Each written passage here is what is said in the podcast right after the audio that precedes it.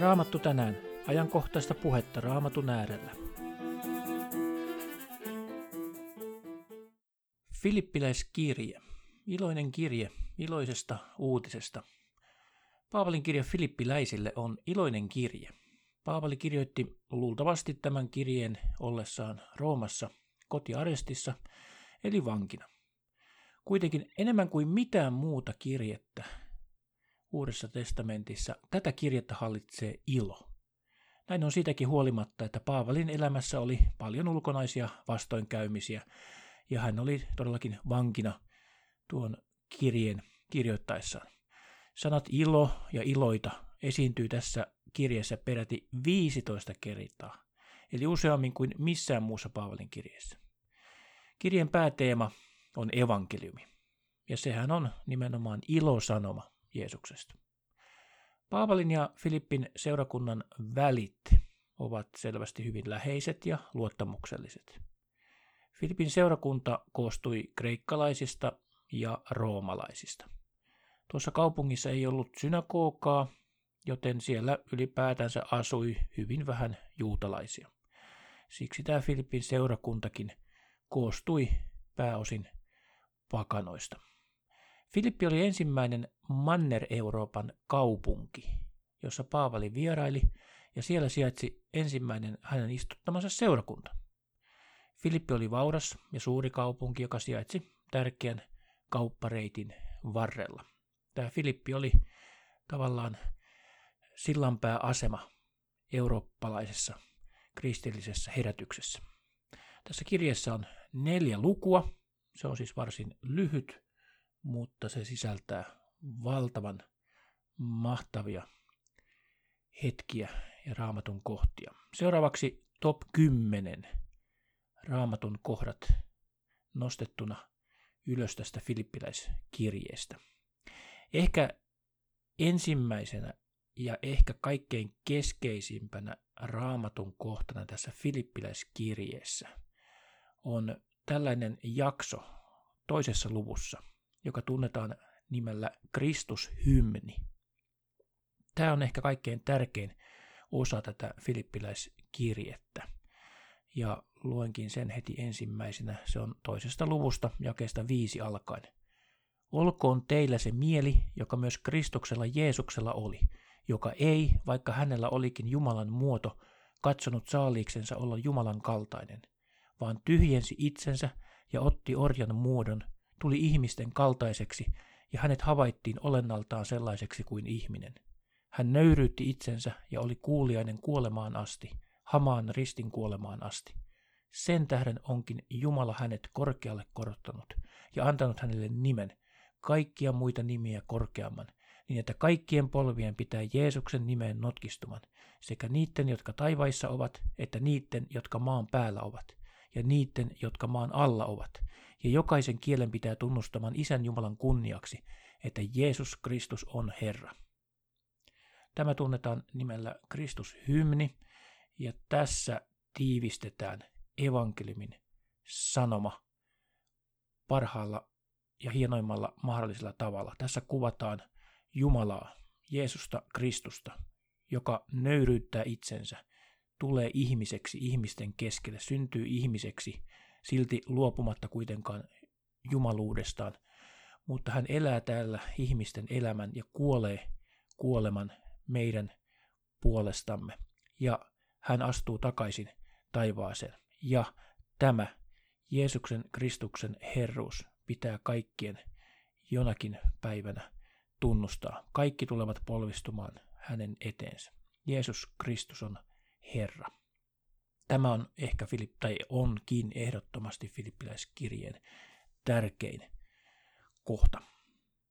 Muita tärkeitä kohtia ja mieleen jääviä kohtia löytyy paljon tästä filippiläiskirjasta muitakin, ja käyn ne läpi tässä nyt ihan siinä lukujärjestyksessä. Heti ensimmäisessä luvussa löytyy kaksi ihanaa kohtaa. Jakeesta kuusi. Hän, joka on alkanut teissä hyvän työn, vie sen päätöksen Kristuksen Jeesuksen päivään mennessä. Tähän lohduttavaan sanaan me voimme tänäänkin turvautua. Jumala on aloittanut jokaisessa meissä, sinussakin, hyvän työn ja hän tulee viemään sen kerran päätökseen. Toinen hieno jae ensimmäisestä luvusta on 21.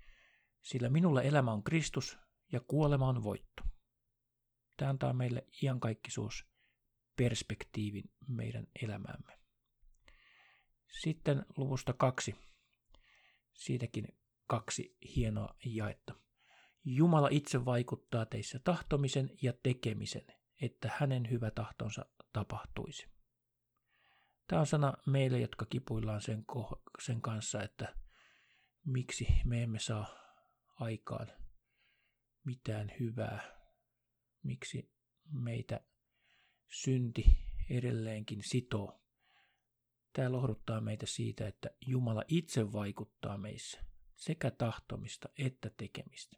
Eli nekin hyvät työt, joita me joskus mahdollisesti saamme tehtyä, niin nekin ovat Jumalan vaikutusta meissä. Ja kestä 14 eteenpäin. Tehkää kaikki nurisematta ja epäröimättä, että olisitte moitteettomat ja puhtaat. Olisitte tahdattomat Jumalan lapset kierron ja nurjan sukukunnan keskellä, joiden joukossa te loistatte niin kuin tähdet maailmassa, tarjolla pitäessänne elämän sanaa.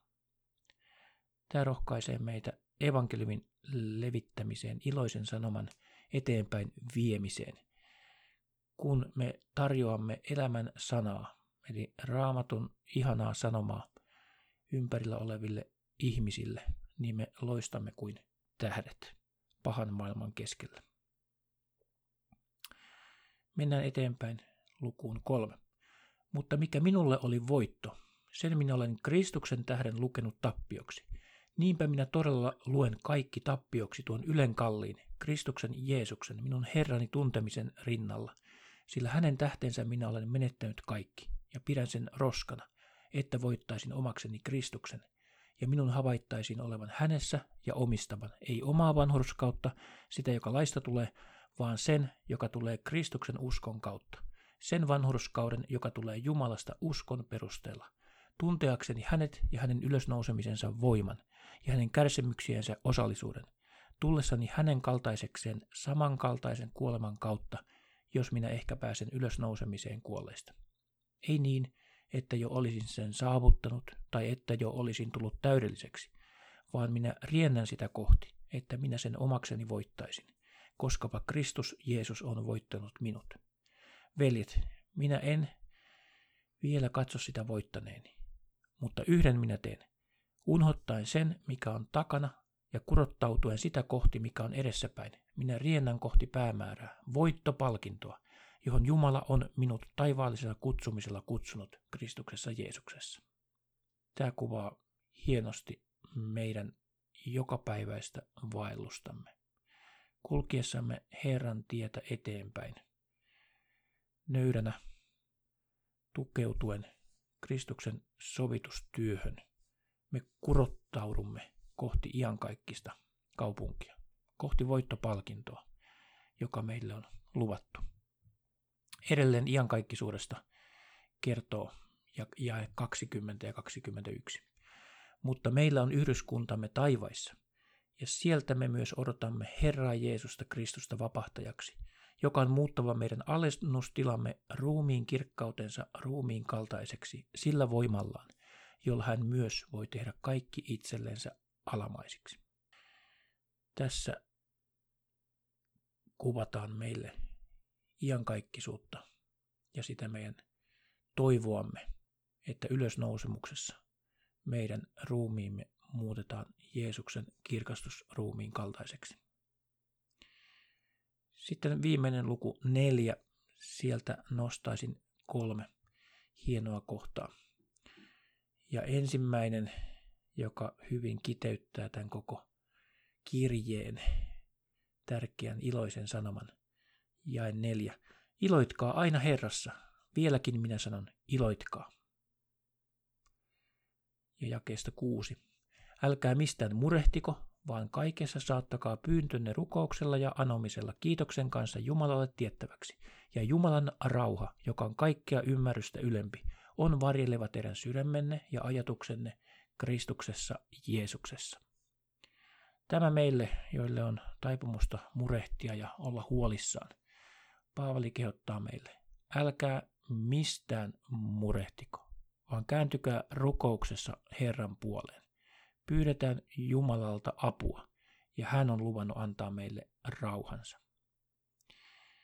Paavali, Paavalin elämässä oli paljon vaikeuksia, ja tosiaankin hän oli vangittuna kahleissa, kun hän kirjoitti tämän kirjeen. Silti Paavali kirjoittaa näin jakeesta 11 alkaen. Minä olen oppinut oloihini tyytymään. Osaan elää niukkuudessa, osaan myös elää runsaudessa. Kaikkeen ja kaikenlaisiin oloihin minä olen tottunut, sekä olemaan ravittuna että näkemään nälkä, elämään sekä runsaudessa että puutteessa. Kaikki minä voin hänessä, joka minua vahvistaa. Paavalihan oli kuuluisa fariseus.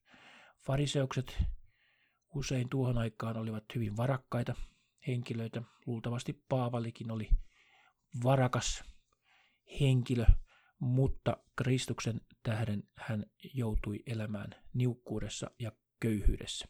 Silti tässä Paavali kertoo, että hän on tyytyväinen. Tämä tyytyväisyys on sellainen, mitä meidänkin kannattaa meidän elämässä tavoitella. Olla tyytyväisiä. Ei niin, että aina haluamme lisää ja lisää ja enemmän ja parempaa, vaan että olisimme tyytyväisiä. Kun meillä on Kristuksen rauha, vanhurskautus, niin silloin meillä on kaikki, mitä me tarvitsemme. Siunausta päivääsi.